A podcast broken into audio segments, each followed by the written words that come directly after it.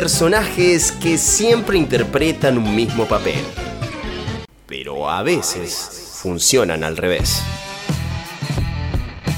Bien, como bien escuchan en el separador, en el día de hoy vamos a hablar de personajes que funcionan al revés, personajes que estamos un tanto acostumbrados a, ver, escuchar y, un poco actuar de, esta manera al revés, pero que creo particularmente, y acá me parece que vamos a estar de acuerdo eh, la gran mayoría, hay que un poco desarraigarnos de esta costumbre eh, y este funcionar de este tipo de personas.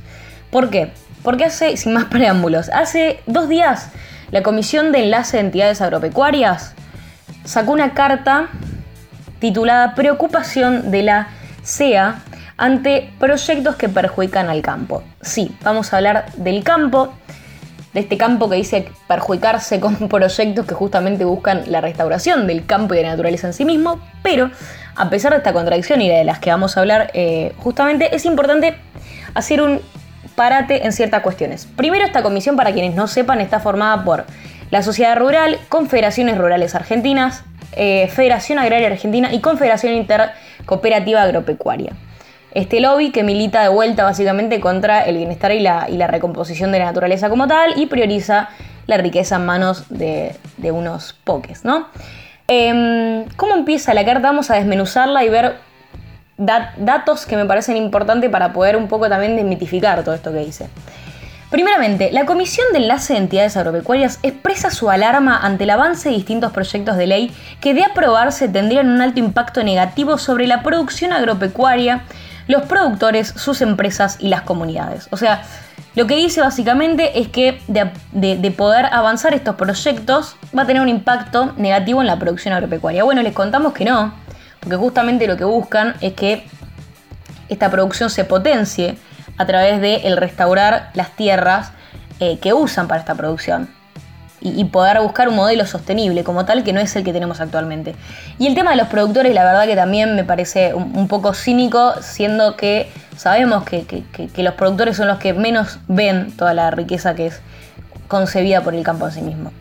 Sigo. Entre estos proyectos se destaca la reforma de la ley de manejo de fuego, que, y acá escuchen textualmente, pretende castigar con hasta 60 años, la palabra castigar, con hasta 60 años de inactividad a quienes fueron víctimas de incendios en sus propios campos. O sea, tengamos en cuenta también, porque esto no es casualidad, que se redacte de esta manera no es casualidad. Y para quienes no lo lean o, no conozcan acerca del tema, leen y dicen, uh, castigan con 60 años de inactividad a quienes fueron víctimas de sus propios campos, le quitan a las personas los campos. ¿Cómo puede ser? ¿Cómo vamos a estar a favor de la reforma? Bueno, es todo lo contrario, justamente. Eh, la ley de protección de ecosistemas justamente busca proteger estos ecosistemas que estos ecosistemas son justamente los víctimas de estos incendios provocados intencionales. O sea, por 60 años no se va a poder usar los bosques nativos, implantados, áreas naturales protegidas, humedales, para que estos se puedan restaurar. De no restaurarse estas superficies, no se puede producir. Y si se produce sobre estas superficies que no fueron restauradas, vamos a estar peor de lo que estamos en términos de crisis climática, en términos de eh, la expansión de los gases invernaderos, en términos de, de poder vivir, porque digo, primaria, necesitamos los humedales porque son purificadores y necesitamos los bosques porque, digamos, a través de, todo el tema del dióxido de carbono, del oxígeno y demás, es que, ya lo sabemos, son necesarios para nuestra vida cotidiana. Entonces también acá recibe un poco todo esto. Y acá habla y sigue.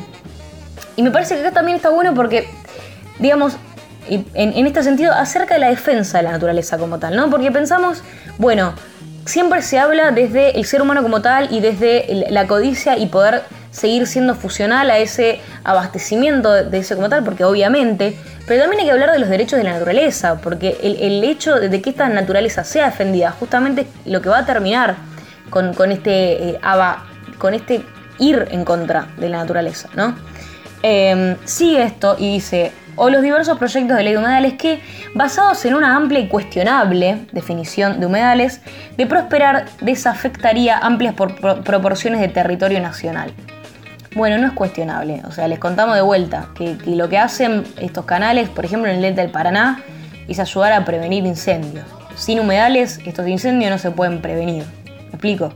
Mitigan efectos que provocan sequías, fuertes lluvias, o sea, mundialmente funcionan de esta manera, así que, no sé, el tema de que sean cuestionables también es el uso de vuelta de estas palabras que esconden un cinismo y esconden también una hipocresía importantísima. Finalmente, lo mismo ocurre con denominados observatorios, dicen, como el propuesto para el uso de fitosanitarios que procura generar nuevos obstáculos a la producción. Ahí está. Y, ahí sigo con otro tema, pero generar nuevos obstáculos a la producción. Gente, para quienes no sepan, habla del observatorio eh, para poder observar eh, a los agroquímicos como tales. No hay ningún tipo de ente que regule los agroquímicos que entran a este país. O sea, incluso a veces quienes hacen eh, uso de estos agroquímicos, las empresas que justamente lo venden, son los que testean estos agroquímicos. Entonces, si no testeamos justamente todo lo que estamos consumiendo y lo que nos estamos metiendo, ¿qué estamos haciendo? O sea, ¿de qué obstáculos estamos hablando? Sí, es un paso más a la hora de producir, pero es un paso necesario para saber qué producimos justamente. Y sigue.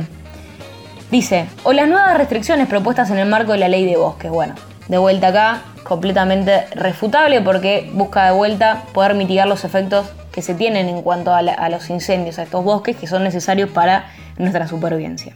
Y termina este párrafo que me parece importante tener en cuenta.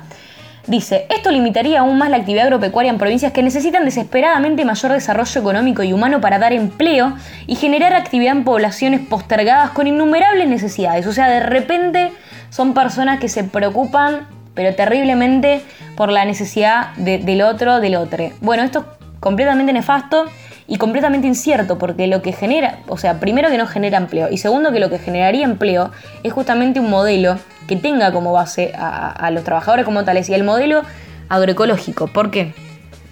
Desarrollo económico y humano, dar empleo. O sea, la agricultura campesina produce el 70% de los alimentos en el mundo con apenas 25% de la tierra.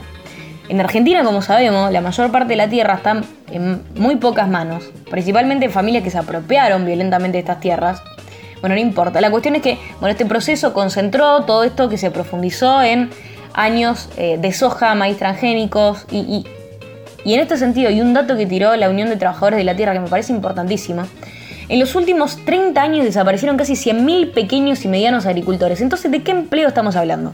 O sea, eh, de un sistema que favorece la concentración, que no genera las condiciones para quienes trabajan la tierra y puedan pagar lo que hagan. O sea, quienes cultivan la verdura alrededor de los grandes centros urbanos no pueden construir sus viviendas, ni siquiera plantar un limonero, porque aseguro a los tres años le piden que dejen el lugar que alquilan. ¿Me explico? O sea, no se está favoreciendo ni dando empleo. Entonces, a partir de esto es necesario que se tenga en cuenta un modelo de... O sea, nos plantearon que la agricultura única que conseguimos como tal es la que estamos teniendo ahora, este, este sistema agropecuario. Y es, y es factible que sea un modelo agroecológico y un modelo a través de la soberanía alimentaria. Por ejemplo, lo que plantea justamente la Unión de Trabajadores de la Tierra, ¿me explico? Eh, y que busca a través de ahora una ley de acceso a la tierra, que los invito a ir a buscarla porque me parece que acá no es donde tengo que andar, pero que busca mejorar justamente la vida para el campesinado, mejores alimentos para la población y mejores suelos que enfríen al planeta y que generen no solamente una mejora de este, sino apoyar a la soberanía alimentaria como tal. O sea, eh, no nos acostumbremos, digo, y cierro con esto, no nos acostumbremos a este, a este modo y a estos personajes que funcionan al revés. Podemos funcionar mejor, merecemos funcionar mejor. Merecemos una agricultura que sea funcional a nuestra salud, al medio ambiente y aún algo que, también nos sea fructífero a nosotros mismos. O sea, hay que dejar de entender a la naturaleza como si fuera una cosa de la cual se apropia, hay que dejar de acostumbrarnos a estos personajes que funcionan al revés y hacer que justamente dejen de funcionar de esta manera.